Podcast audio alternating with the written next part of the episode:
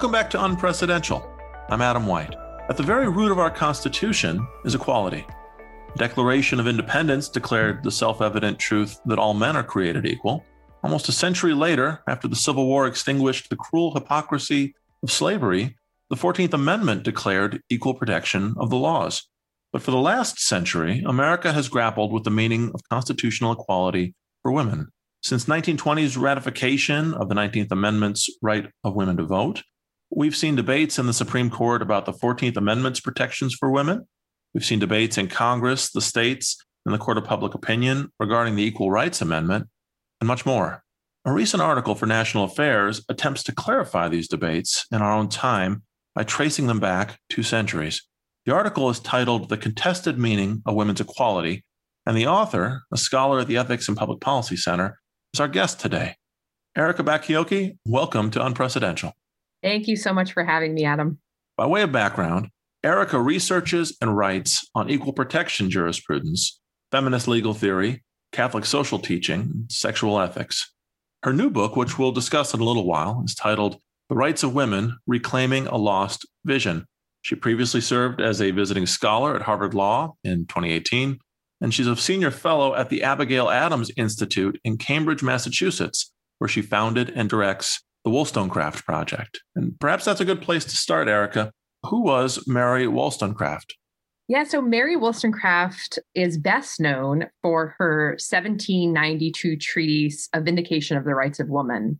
Just prior to that, she actually engaged Edmund Burke in the Vindication of the Rights of Man, and you know she was involved there in the very beginnings of the french revolution though she tended to though being in paris during the reign of terror decided that the american revolution had a lot better possibilities for it i think she's actually a deeply misunderstood figure given the outrageous in some ways biography that william godwin the anarchist and her husband short-lived husband actually wrote just after her death she died, died in childbirth sadly in her 30s. But she's really, I think, a fascinating figure for us today because of her views about equality and rights. In the book, The Rights of Women, she actually, it's a, kind of amazing if you read it today to see how little it's actually concerned with rights and how very much it's concerned with the fulfillment of duties, the duties of parents, especially, but also the duties of, of citizens and especially with virtue, with the end of freedom for her, the end of liberty, why she argued so, you know, strongly for a Republican government was so that human beings, both male and female, who were, you know, rational creatures, as she said, created by and responsible to God, could live out virtuously the duties that they had before them. So their duties to God, their duties to themselves to develop as rational creatures, and their duties to, again, their children and to their fellow human beings. Now, you juxtapose her in your essay with John Stuart Mill. Wollstonecraft writes her Vindication of the Rights of Woman in 1792. Mill, nearly a century later in 1869, writes Subjection of Women. So, could you perhaps just describe the, the difference between their, their two versions of feminism? Yeah, you know, it's actually really interesting because we sort of remember these two together. And it's unfortunate in part because of how distinctive they really are.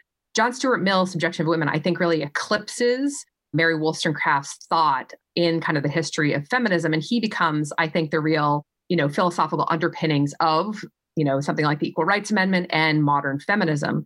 Mary Wollstonecraft, however, is really the grandmother, you could say, or the mother of in the United States first wave feminism or the early women's rights advocates, the suffragists. And if you, you know, look, they they all read her. They published, you know, the Vindication of the Rights of Women in the Revolution in their newspaper.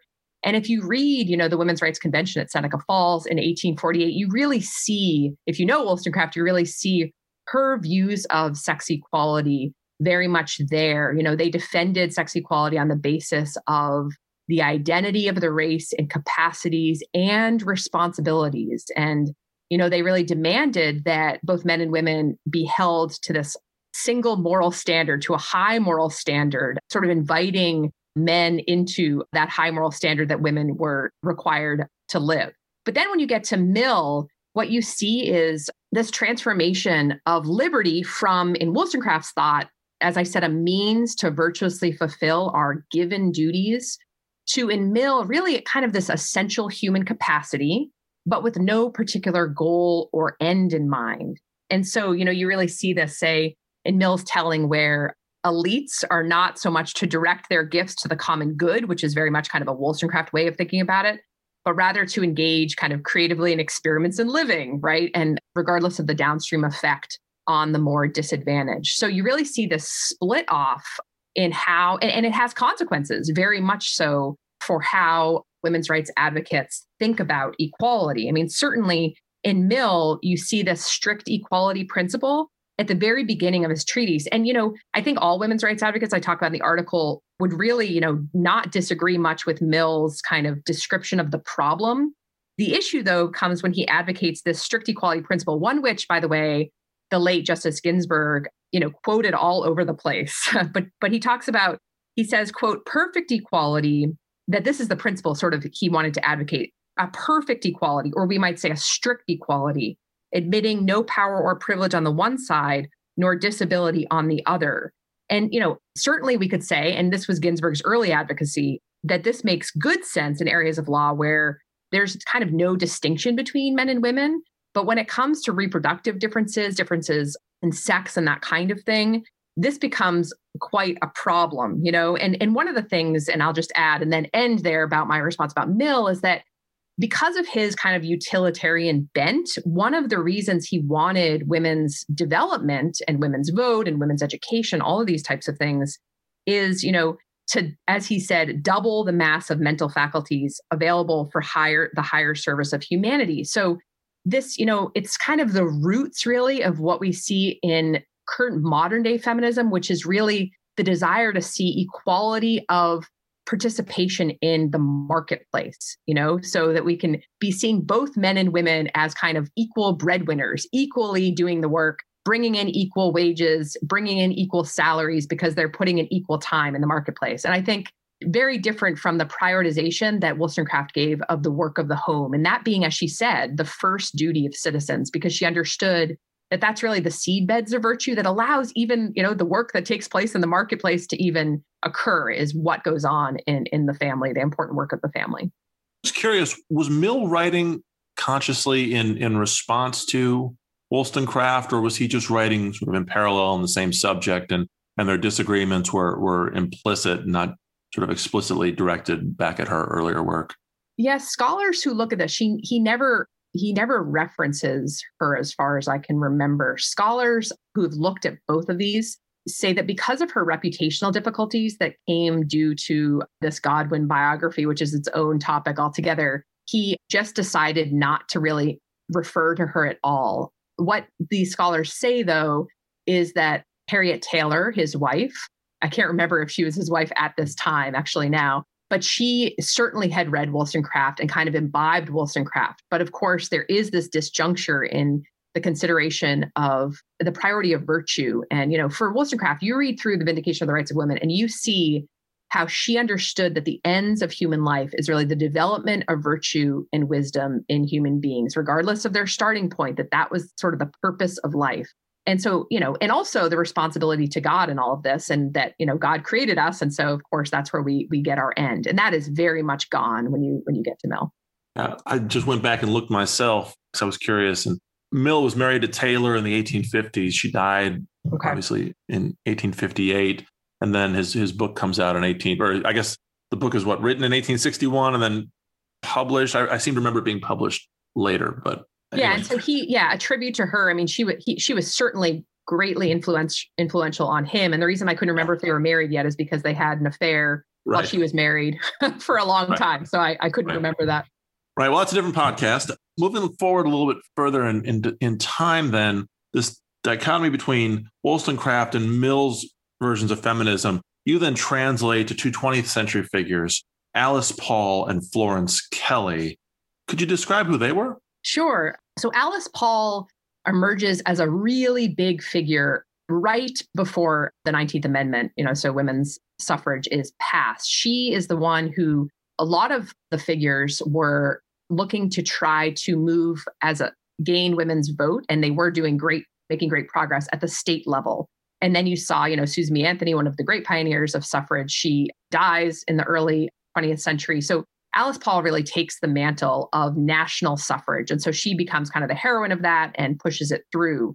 So just after, you know, she does this, it seems to her that the kind of next thing to do is to try to pass this equal rights amendment, as she says, to take sex out of the law, to give women the equality in the law they have won at the polls. And so that's her work and she has many connections in you know the legal world in trying to pass this equal rights amendment but she has this kind of great adversary, as I say, kind of a follower of Mary Wollstonecraft, Florence Kelley, who is basically a labor advocate. She's an advocate for both women and children in the workplace. She started her career as one who was going into shops and seeing the kind of, you know, the age at which children were working, seeing the kind of harm. She was very much a part of Jane Addams' work at Hull House, seeing the kind of horrible workplace situation and the, and what was going on for women foisted into the workplace in, during the industrial revolution.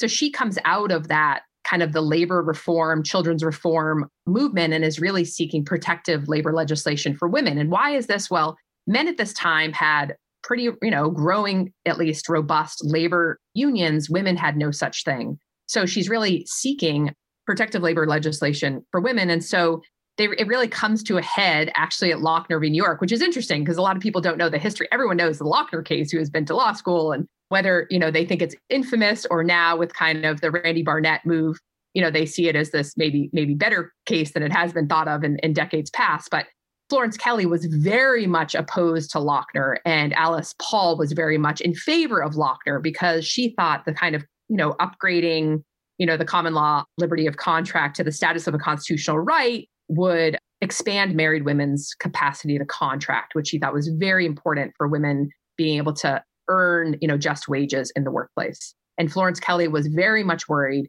of the kind of power, inequality of power that the capitalists had during this time, and was worried that that women would just be taken advantage of in in the industrial workplace. So that was kind of where they came to a head.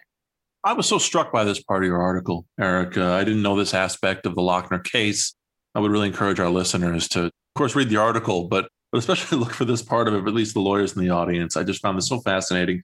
You point out that, as you just explained, Alice Paul thought that extending a constitutional right of contract to all Americans would be of special benefit to women who would then be freed from the coverture of their husbands and who could actually support themselves or at least have the option to support themselves as necessary.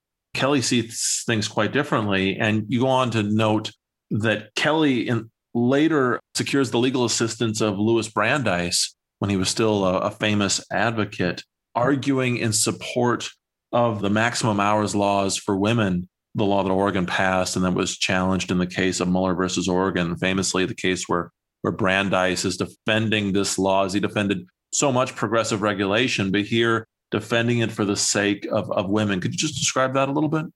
Yeah, so Muller is a really, really controversial decision, partly because of the way that it talks about kind of women's dependence on men. But I think if you strip away some of that language, you really see this case in which, you know, the court upholds this woman protective labor law and follows really Brandeis's logic, basically seeing how maternity, in this case, you know, both pregnancy and childbearing as the court says, puts working women at a disadvantage in the struggle for subsistence. And so this protective labor legislation could compensate for some of the burdens which rest upon them. And if you think about it, that's what all maternity legislation is trying to do, right? I mean, and this is fast forward to our time, this is what family policy is trying to do is let's compensate parents and especially mothers who bear children, you know, with kind of the burdens that lie upon them that there there isn't a strict equality between men and women especially with regard to you know sex and reproduction. And so why pretend that there is in the law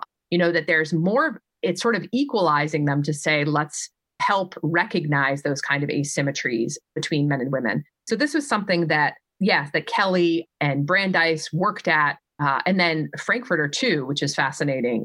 And you know on the other side you have Justice Sutherland, who's really on on Alice Paul's side. So, you know, in the history books and in con law and all that, we really hear about these great justices. We hardly hear about kind of the women behind them who are making these kind of arguments on the ground, which I think is so fascinating. By the way, a whole chapter, chapter five in my book is dedicated in much more detail to this, this really fascinating, I think, part of constitutional law. Well, that's great. I, I really think of the Muller case. I always have as, you know, it's some of the famous quotes in that case, which people point to today as, you know, evidencing the court's misogynism, just its its prejudice against women, especially coming on the heels of Lochner. You hold up the Lochner case vindicating liberty of contract, and then just three years later in Muller, the court, the same court saying, well, wait a second, this is about women and that's different. I've always thought of this case in much, much different terms. And so I'll be very interested to read that part of your book. And again, seeing that that that aspect of the story sketched out in the essay was just really eye-opening for me. The next sort of forum for these debates in the 20th century is the Equal Rights Amendment. And that's sort of the core of your of, of your article the Equal Rights Amendment, although it goes out for ratification much later in the 20th century, is formulated much, much earlier. In fact, you point back to the story of Alice Paul and Florence Kelley and, and their, their sort of organizations negotiating over language at one point. So why don't we why don't we move to that then? How do Alice Paul and Florence Kelley and their generation bring us the Equal Rights Amendment?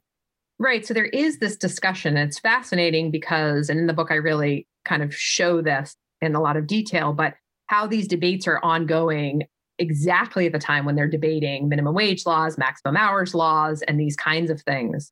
And so, you know, one of my favorite quotes in, in the article here is, you know, after Adkins v. Children's Hospital, which is when the court, you know, basically swings back, relying on Lochner kind of thinking and strikes down the minimum wage law for women, basically because the nine of the 19 amendments intervention. So this is 1923 the 19th Amendment has come to pass. And so, you know, Justice Sutherland's reasoning is well, you know, basically the differences between the sexes has, as he says, comes almost, if not quite, to the vanishing point. Women are as legally as capable of contracting for themselves as men.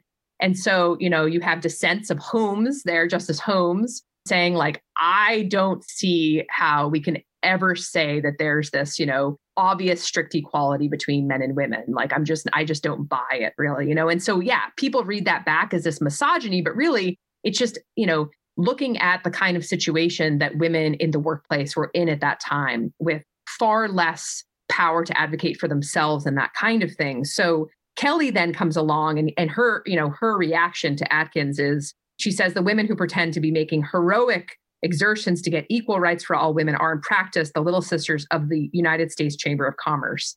And so she really, and this is an argument that the those against the Equal Rights Amendment, basically the labor leaders, for decades make against those proponents of the ERA, starting with Alice Paul, but then all those after her, you know, the, the, Equal Rights Amendment was introduced in every Congress until it was actually passed by the Congress in the 1970s. But so the argument is basically, look, you ERA elite women are just, you know, forming these bonds with kind of commercial interests, corporate power, as we would say today. You know, those mothers who have these serious responsibilities, working class women who think of themselves as, you know, members of families, as women with responsibilities to their families first, you know, are being kicked to the curb, basically. So that's kind of the argument that they take forward. And you'll see it, you know, with Eleanor Roosevelt who was a great advocate for labor legislation, who, you know, sees again that the maternity legislation that is protective of women in these difficult situations is going to be wiped out by the ERA. Just to refresh my memory, Paul and Kelley at some point do try to work out a version of the ERA that would satisfy both sort of both their perspectives, but that all falls apart.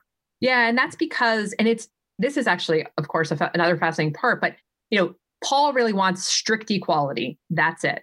And and there's all these negotiations about introducing some sort of exception, right, for this protective legislation. So it's kind of like, you know, it could be called a rider bill or something to basically deal with what is this kind of blanket equality. And so this is this happens throughout the history of the ERA. You know, the labor advocates say, okay, we'll take this strict equality as long as you promise it's not going to wipe out protective legislation for mothers in the workplace. We can't allow that, you know? And so it's this constant back and forth and and that's why, you know, the negotiations break down because Paul will not, you know, say, you know, she wants strict equality. She thinks that's the way to, you know, to have women kind of progress in the professions and that kind of thing, to compete against men, those kinds of things. And Kelley says, no way. And so do all the labor advocates after that, going up until you get to FDR. So there's a big change. Once you get the Fair Labor Standards Act, once you have the Supreme Court starting to uphold progressive labor legislation, then there's a bit of a turn because we're now we now have a kind of a floor in terms of wages and protections for for workers. And so then you start to see women's rights advocates start to come together a bit more in trying to get anti-discrimination law passed in the workplace.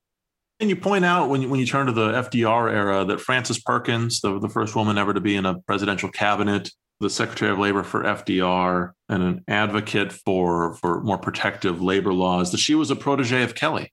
That's right. And there were many proteges of Kelley. I mean, she was really an enormous figure at that time, which is which is why it's too bad we don't hear more about her. I mean, we do hear of Jane Addams, which is wonderful. And she was, you know, in that same vein, but not so much about Florence Kelley, which is, you know, one of the things that I hope gets, you know, remediated in the history by my book.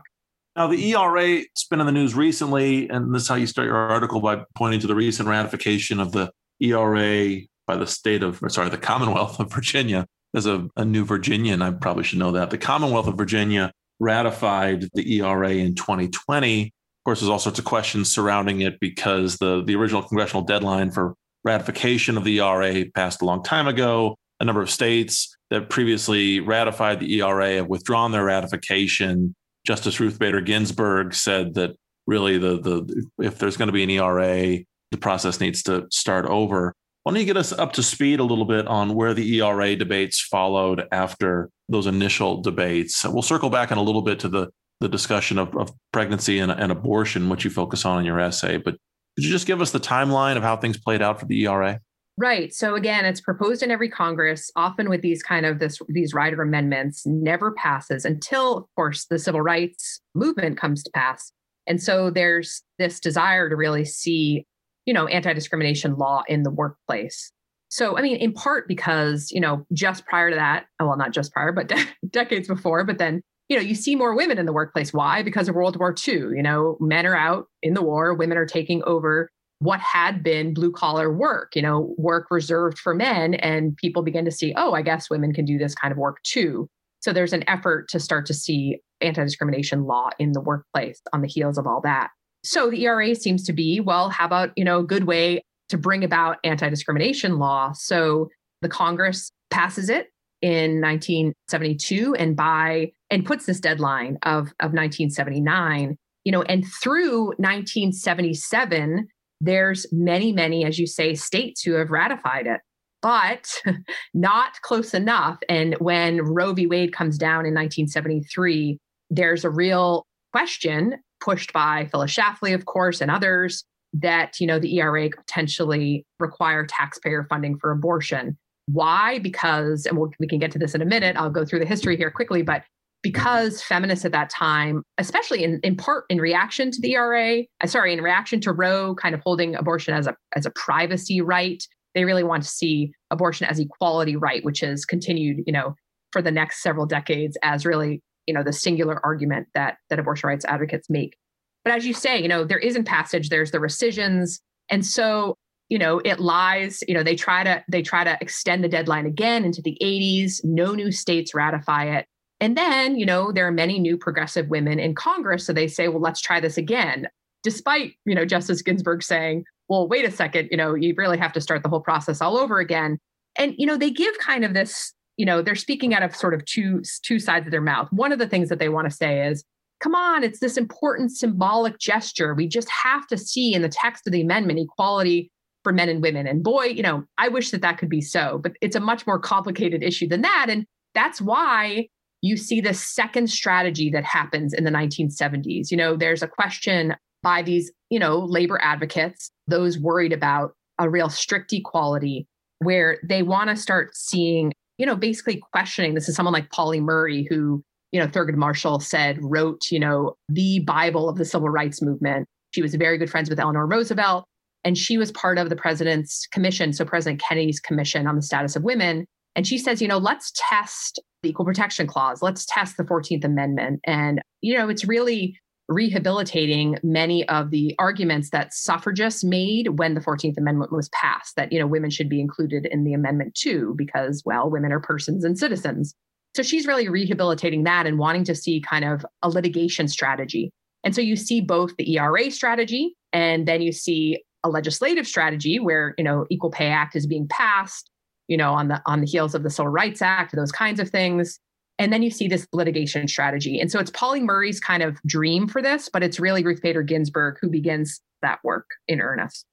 Now, when you describe this part of, of, of history, you write, quote, Murray and Ginsburg contended, as Wollstonecraft, Mill, and others had before them, biological differences had historically been used to denigrate women's rational capacities as a class, and the Constitution, on the other hand, required people to be judged individually on their merits.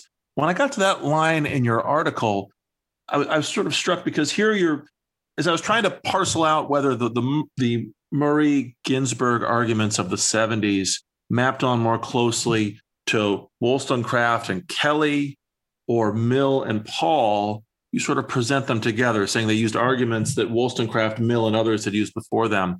Is there an easy way to map that moment, the 60s into the 70s, sort of the Ruth Bader Ginsburg years of the Supreme Court as an advocate more closely onto the, the Wollstonecraft sort of view of, of women's equality or, or the Mills view? Yeah, so this is where they really stand together. And why is that? It's because it's with regard to cases. So remember, Ginsburg's cases in the early 1970s, you know, had nothing to do with biological difference. So Reed versus we Reed, the first case is, you know, a mother seeking to be the administrator of her deceased son's estate. She's there first in time. The Idaho statute says, well, no, men should be preferred in being administrators of the state. So this is just a basic, you know, case of, well, you would say, and this is what the court, the court says in Reed versus Reed, that this is just arbitrary. You know, there's no sense that, you know, why would men be preferred as administrators of the state? Why not look at who's the better, you know, the better candidate for that role? So that's really where it goes. And, and she even says, and this is, you know, straight from her her brief in Reed versus Reed that I quote in the article, when biological differences are not related to the activity in question, sex-based discrimination clashes with equal treatment. And so when you're dealing with just this kind of thing where there's you know no real distinction between the sexes in you know rational capacity that kind of thing. I mean there's certainly distinctions between individual men and women in rational capacity but not between the sexes. And that's really an old view that there was this, you know, that men had a you know higher rational capacity. And that's something that both wollstonecraft and mill kind of put to bed just as by the way women's equality advocates really in medieval and renaissance time said too. They all kind of said look you know women haven't been educated like men have. How can you say that you know men have stronger rational capacities than women we just don't know yet because we haven't given women you know equal education so that's one of the reasons why both, you know, Wollstonecraft, especially Wollstonecraft and then Mill too, are, are fighting for equal education. The problem is when you come to when there's distinctions between men and women when it comes to reproduction. So this is what I call reproductive asymmetry, right? That there's these dis- and sexual asymmetry, that there's real differences between men and women when it comes to their reproductive capacities, right? And so this is where Ginsburg kind of take begins to sound a lot like Mill. She wants strict equality kind of no matter what and she then includes abortion within that kind of appeal to strict equality. Why? Well of course yes men and women have these different reproductive differences and men can you know autonomously walk away even if it's into the next room but they can walk away from a pregnancy whereas women of course their re- reproductive capacities you know do not allow them to walk away they have to affirmatively take the life of their child. It's a very different kind of situation, right? To achieve this kind of strict equality. That's where you see her kind of take the Millian turn, is when she starts moving toward, or she always was very much an abortion advocate. But in her er, in the early cases, she takes it slowly, right? She's building on this argument. And I think that, you know, Wollstonecraft would very much agree with what she did. And I very much agree with what she did in the early 1970s later in her career, when she's on the court, she writes the court's majority opinion in the famous VMI case, United States versus Virginia. And you quote her line from that opinion. She says, quote, the two sexes are not fungible. I looked it up. That was actually a quote from a earlier case itself. She was quoting back to a 1946 Supreme Court decision involving the exclusion of women from a from a grand jury. But that the way that the, the court put it in 46 and Ginsburg put it for the court in the VMI case that's striking the two sexes are not fungible. I guess that then is the maybe the best way to put it, and maybe a better way that the court could have put it in Muller versus Oregon, right? That that men and women are equal but not fungible. I mean, is that is that a, a fair way to look yeah, back no, at Muller? Yeah, I think that's I think that's right on. And so the problem with Ginsburg is she recognizes this. And so in VMI, you know, the case in which, you know, she is the author of the opinion, basically, you know, strike down or, you know, disenable the Virginia Military Institute from keeping women from being cadets there. And so what she's doing is saying, you know, look, there may be gender differences in the way women and men are educated. You know, VMI famously argued in the case that, you know, they had this adversative, I think that's how you say it, but basically an adversarial kind of education, right? Where they were educating cadets to be prepared to be soldiers and that this was not something that women would really prefer. And so she says, well, that may be true. Most women probably wouldn't prefer that kind of education, but neither would most men. If there's one woman who would prefer it, she should be allowed, right? And so she's kind of pushing off, you know, the, and she said this a lot that like, you know, gender stereotypes, they could be true across the vast kind of swath of the population. But when we're dealing with, you know, a state sponsored educational program, we can't really discriminate against that one particular woman who is exceptional. And this is really, you know, a Millian view too. You know, you really want to push for the that exceptional the one who uses their liberty in an exceptional way and hey i love excellence too i'm you know i want to see exceptional people really advance as well but you know obviously doing damage to vmi is a very controversial view. It's one where in the book that i i have a hard time with this case and i don't come down really either way. What's clear in VMI is that she wants to show that yes there are these inherent differences between men and women but that the law should not be used to disparage women in any way. And so that's kind of what, you know, where I proceed to say, well, yeah, but abortion law is really disparaging women in its chi- in their childbearing capacity because of how distinctive they are. And so trying to, you know, get equal citizenship as she says through abortion rights is really the wrong way of going about doing that. It's basically saying that women have to basically be like men in the bedroom, in the workplace and that kind of thing. And so I think I think that's where her philosophy is terribly inconsistent, which is one of the the things I really argue in the book. United States versus Virginia, the, the VMI case, that is such a remarkable challenging case. It's quite possible that that case featured both the greatest opinion that Ginsburg ever wrote and also the greatest opinion that Scalia ever wrote. Obviously, for Scalia, I think Scalia said a few times that that he was most proud of the of his dissent on separation of powers in, in Morrison v. Olson, the independent counsel case. But his his dissent in the VMI case itself is is, is a masterpiece, as is Gins, Ginsburg's majority opinion. Yeah, yeah, and it's hard. It's they're they're both very well argued, and even in the footnotes. I mean, you have to really get into the footnotes to see some of where the argument takes place. You know, like he really, you know, he says, look, if you want to make these changes to these state-sponsored academies, great, do them via the legislature, and that's what the Air Force Academy and the Naval Academy. I, I'm not sure if those are the exact institutions, but that's what they went about doing. But to take these you know, general phrases, clauses in the Constitution, equal protection of the laws, and say that we can strike down this age old institution. And not only that, I mean, one of the, the, things that I find the most fascinating about that opinion is when he quotes for, I think it's the gentleman's code. And mm-hmm. he just talks about what, you know, at least in theory, the kind of code that VMI was trying to teach the men in that institution. And if that were actually being taught, how much to the benefit this would be to women, right? It was, you know, respect for women, not treating women as sex objects and all these kinds of things. Now, again, was this being taught? I'm a bit skeptical of that. I don't know. And I, and I, you know, maybe you'll get callers from VMI saying, yes, it was taught. But certainly those two are, I think, really, you're absolutely right that the, the debate that they that they take on in, in that case through the opinions is a really fascinating one. Okay, so let's talk about pregnancy and abortion now. That that becomes the crux of the article. You trace the history of all this from the origins of Mill and Wollstonecraft all the way through the 20th century, and then the court's decision in Roe v. Wade and the broader debates about abortion and pregnancy surrounding that case scramble everything. Uh, how should we understand the, the abortion and pregnancy debates in the story that you, are telling? Yeah, so it, it's really fascinating. I mean, what you see is prior to 1973, you know, you see you see women starting to enter the workplace, and you see by and large that companies that they're working for are starting to give them, you know, maternity leave and these kinds of things. Now, not so advanced as, of course, today people would like to see. but there is kind of an advance, a move toward wanting to do that. Well, you know, Roe comes down, and what you start to see is that businesses, states like California, who you know is challenging a state disability insurance program, or sorry, they're not challenging it; they're defending the state disability insurance program in 1974 that is excluding disabilities resulting from pregnancy.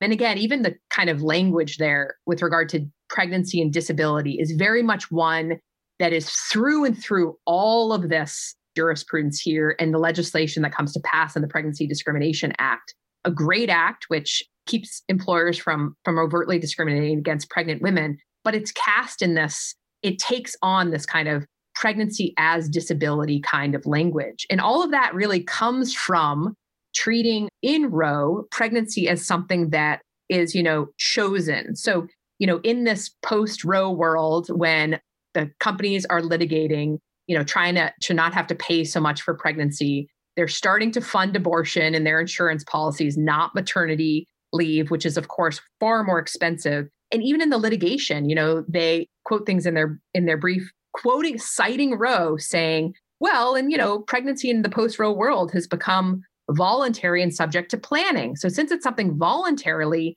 taken up by a woman, we shouldn't have to pay for it like a disability that would befall a man, you know, if he falls off a ladder or something like this. Very, very different kinds of things because a woman, of course, can decide whether or not to have this child. She can abort it. And of course, which, you know, abortion being far less expensive than pregnancy, than maternity, than, you know, caring for children, well, the bottom line is going to, you know, dictate that companies are going to want to go for that and be pretty happy with that post Roe world for their bottom line. So that's what, you know, we begin to see. And so the language again in the Pregnancy Discrimination Act is very much analogizing, you know, pregnancy to disability and in fact it's mapping onto it. So, you know, what pregnant workers are required to do, sorry, what employers are required to do for pregnant workers at the behest of that 1978 law is to treat them the same as they would non pregnant workers who are similar in their ability or inability to do the work. So, famously, actually, Judge Posner, I think when he became a judge, said, you know, so they basically can treat pregnant workers just as badly as they treat any other man, you know, so. So it's it's it's it's not something that's you know building in these great family policy or something like that workplace flexibility. No, it's just saying let's treat pregnant you know women as well as or as poorly as we treat disabled men. The way you describe the unintended effect of Roe of suddenly employers reconsidering, you know, how, how generous to be to, to women employees who become pregnant once pregnancy is seen, you know, more as a choice. It actually reminds me of what you said a little while earlier about the Supreme Court. Was it Justice Sutherland when the Supreme Court backtracked on allowing states to to write more, you know, maximum hours laws for women to, as a way of protecting women? Justice Sutherland says, "Well, a lot's happened since the since the Muller case. Women now have the right to vote. They're much more equal in our society, and and therefore we're not going to give women special protection anymore. There's there's there's sort of a I guess that's sort of the spirit that you see in, in employers reconsidering what they'll provide for women employees after Roe.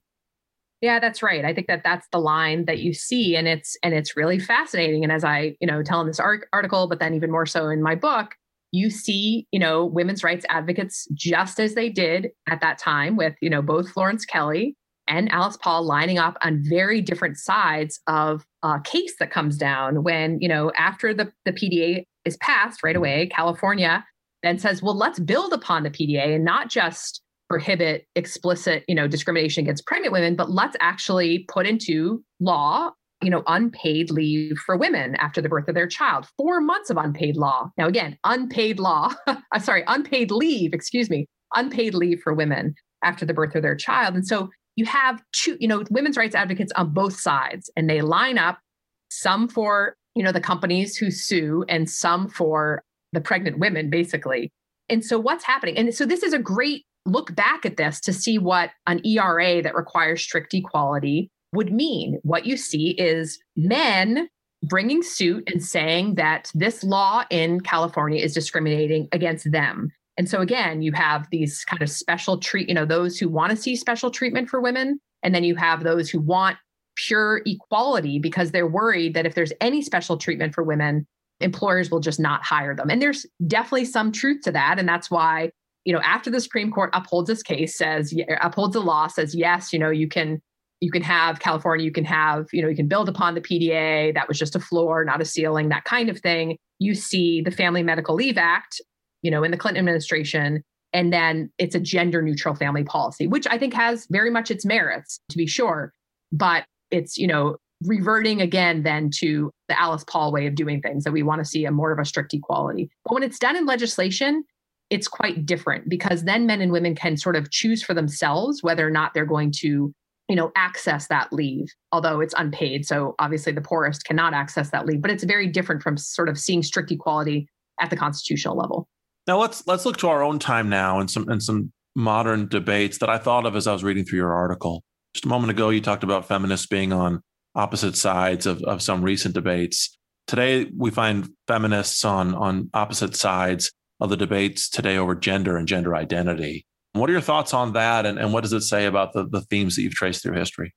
Yeah, I mean, this is, I think, one of the most fascinating things. And you know, if we had talked about pornography, we would have say, see, you know, seen the same things. And prostitution. I mean, there was that whole time when you see Catharine MacKinnon and Andrea Dworkin lining up with with more conservative kinds of voices in, I guess, the 80s. So here we are again, and we say the same sort of thing where what they call these TERFs, right? The, the trans exclusive radical feminists. If I were a radical feminist, I would consider myself one of those. But, you know, they're lining up with people like Ryan Anderson, who, you know, brought them all together at Heritage to basically say, look, you know, this nebulous gender identity, which now has been, of course, interpreted into Title VII by Justice Gorsuch in the Bostock case, is not a helpful way or even, you know, just way of reading sex, you know, understanding sex discrimination. Why?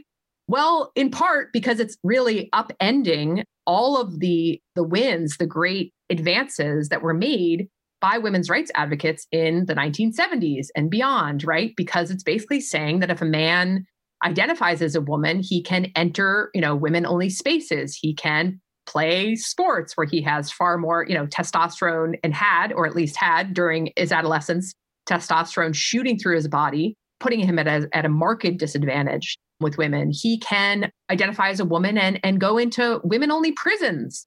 These are all places that were, you know, specifically outlined to protect women and to, in sports and education through Title IX, allow for women's equal opportunity in sports because of the distinctions in you know in biological capacity and those kinds of things in strength i mean something wollstonecraft noticed a long time ago something that, you know, impinges on those questions in VMI that these differences in strengths are going to have an impact in sports. And so, you know, is that fair? So yes, there are, you know, people lining up. I think feminists should be all, all on one side of this. I don't really understand how feminists on are on the other side. It's very confusing to me. I think we're going to see a lot of fallout from this when you know there we start to see lawsuits coming in of of young women and young men who have you know maimed themselves with the help of doctors to take away their fertility, to disfigure their bodies, and have now, you know, regret that as they become adults. So when those lawsuits come through, I mean, hopefully we'll see some justice in all of this. I hope. Maybe just one more modern debate. Reading an article on women's equality occurs to me that, that today actually equality isn't seen by, by a lot of people as, as all that it's cracked up to be. Right now, there's debates on equality versus equity as I understand the debate, I, I suppose the, the argument is that, that we should focus on equity, not equality, because equality isn't all that equal, and that we need to focus on fairness beyond just sort of neutral treatment of people. And I'm curious how the, what the future of women's equality would be in a in a time when equality isn't important. Do you, do you expect to turn to women's equity, or will we just see women's equality, the phrase reframed in terms of of the inequality of equity? Yeah, I mean, this is a super complex question. I think a really interesting question because, of course, we have, you know, traditionally understood equality as equality of opportunity. And what's interesting, and, and I would, you know, lodge this argument too, is that within that view of equality, there tends to be kind of what, you know, you would call like a male normative view. So when you have a neutral law, tends to be male normative. I think that the whole push for abortion rights being so core to equality kind of builds right into or takes this as something that's kind of given that equality is male normative and therefore we need to have the right to take the lives of our children to be more like men in order to compete with men in the workplace. So to me, that argument should be made up and against abortion rights. And I make that quite a bit in my own work. The tricky part is that equity, you know, if you read it as kind of justice, now I don't think this is how it's read, and let me get to that, but there is a way in which there's something good about looking at what each person is due, which is, of course, the classical understanding of justice, because you're looking at them proportionate to their needs. And so I think when it comes to men and women, men and women do have different needs. And not only men and women, but caregivers have different needs from those who are not caring for children in the home. So families have different needs.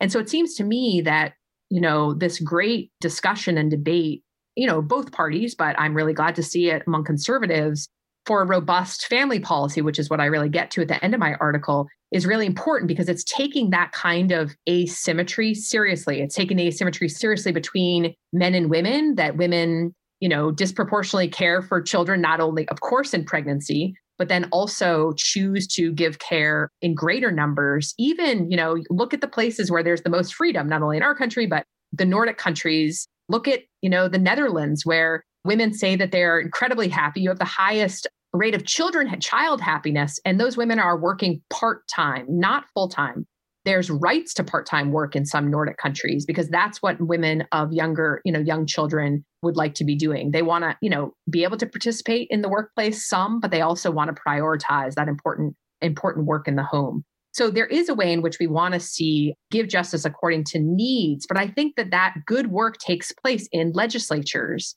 both you know local legislatures and you know potentially in, in in the federal legislature too with family policy now looking at that and not trying to bring about strict equality through the ERA. I think that would actually do great damage to trying to find ways to meet each person's needs according to you know what they actually are and how there are real differences between again men and women and child rearing families and those who are not rearing children and that those should be treated differently if we want to take seriously the formative work of the family as that work which underlies every other civil political and economic good that we share together throughout our conversation we've been talking about your article in national affairs and again it's titled the contested meaning of women's equality it was published in the winter 2021 issue of National Affairs.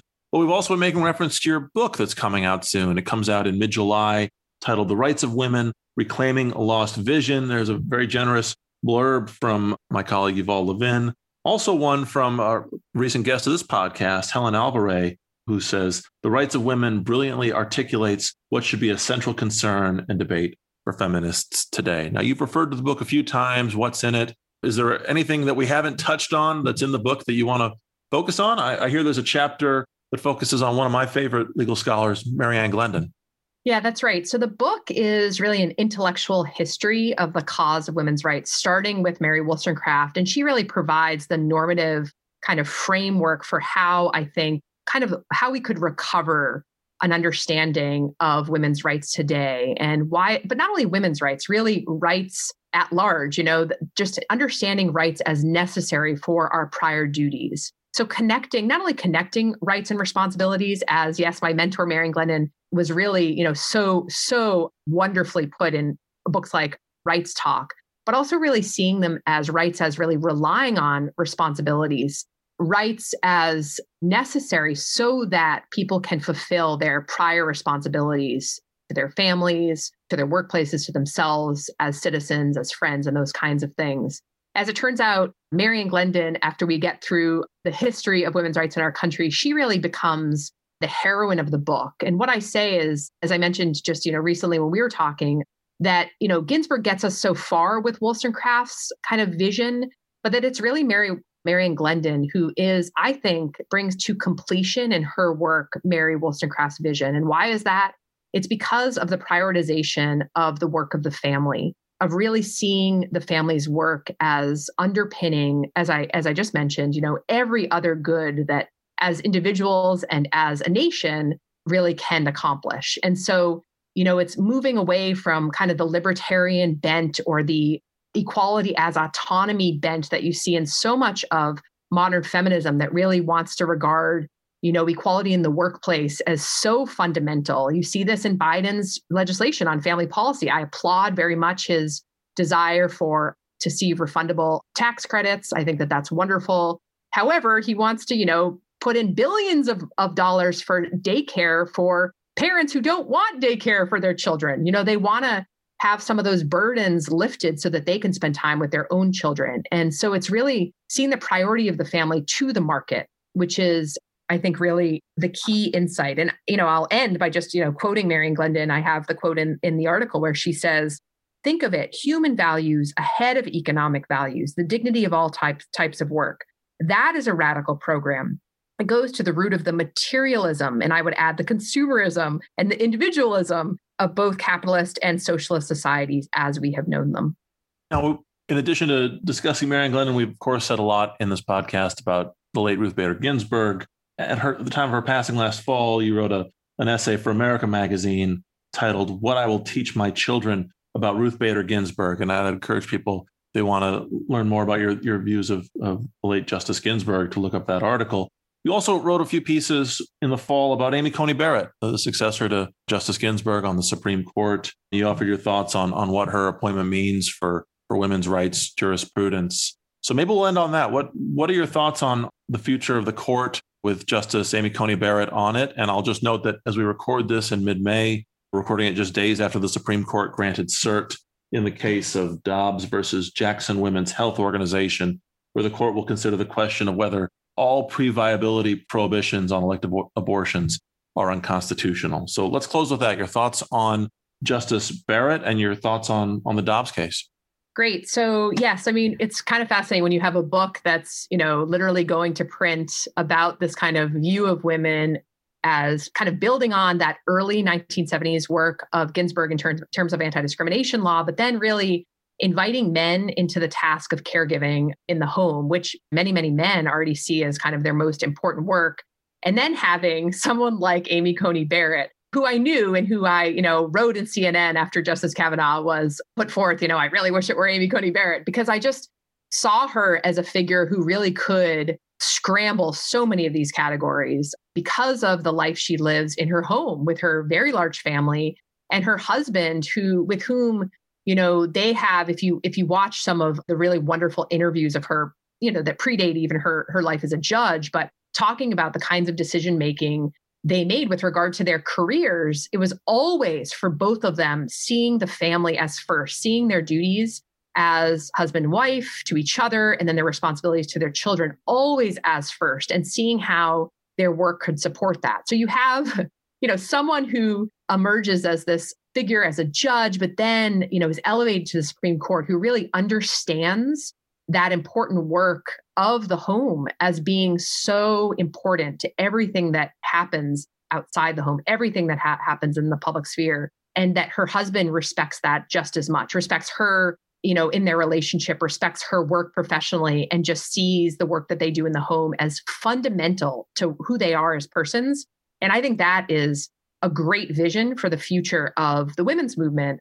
You know, what I call sort of a dignitarian feminism. You know, it's this idea that, you know, all men and women are equal, but that all human beings, including the child in the womb, have dignity by virtue of being human, but that there's this older sense of dignity, one which, you know, is this kind of Wollstonecraftian, Glendonian kind of understanding of dignity, which strives to see the ends of human life as human flourishing, as human excellence, as living lives of virtue and wisdom and kind of, you know, making that possible for others through the work that takes place in the home, through the important work that men and women as mothers and fathers do for their children in guiding them to become you know wise to become virtuous to pe- become people who deeply respect the dignity of others. And so that to me has great possibilities and to see it very much sort of manifest in the life of amy coney barrett was to me you know a source of great hope and to see just again Justice barrett's life. So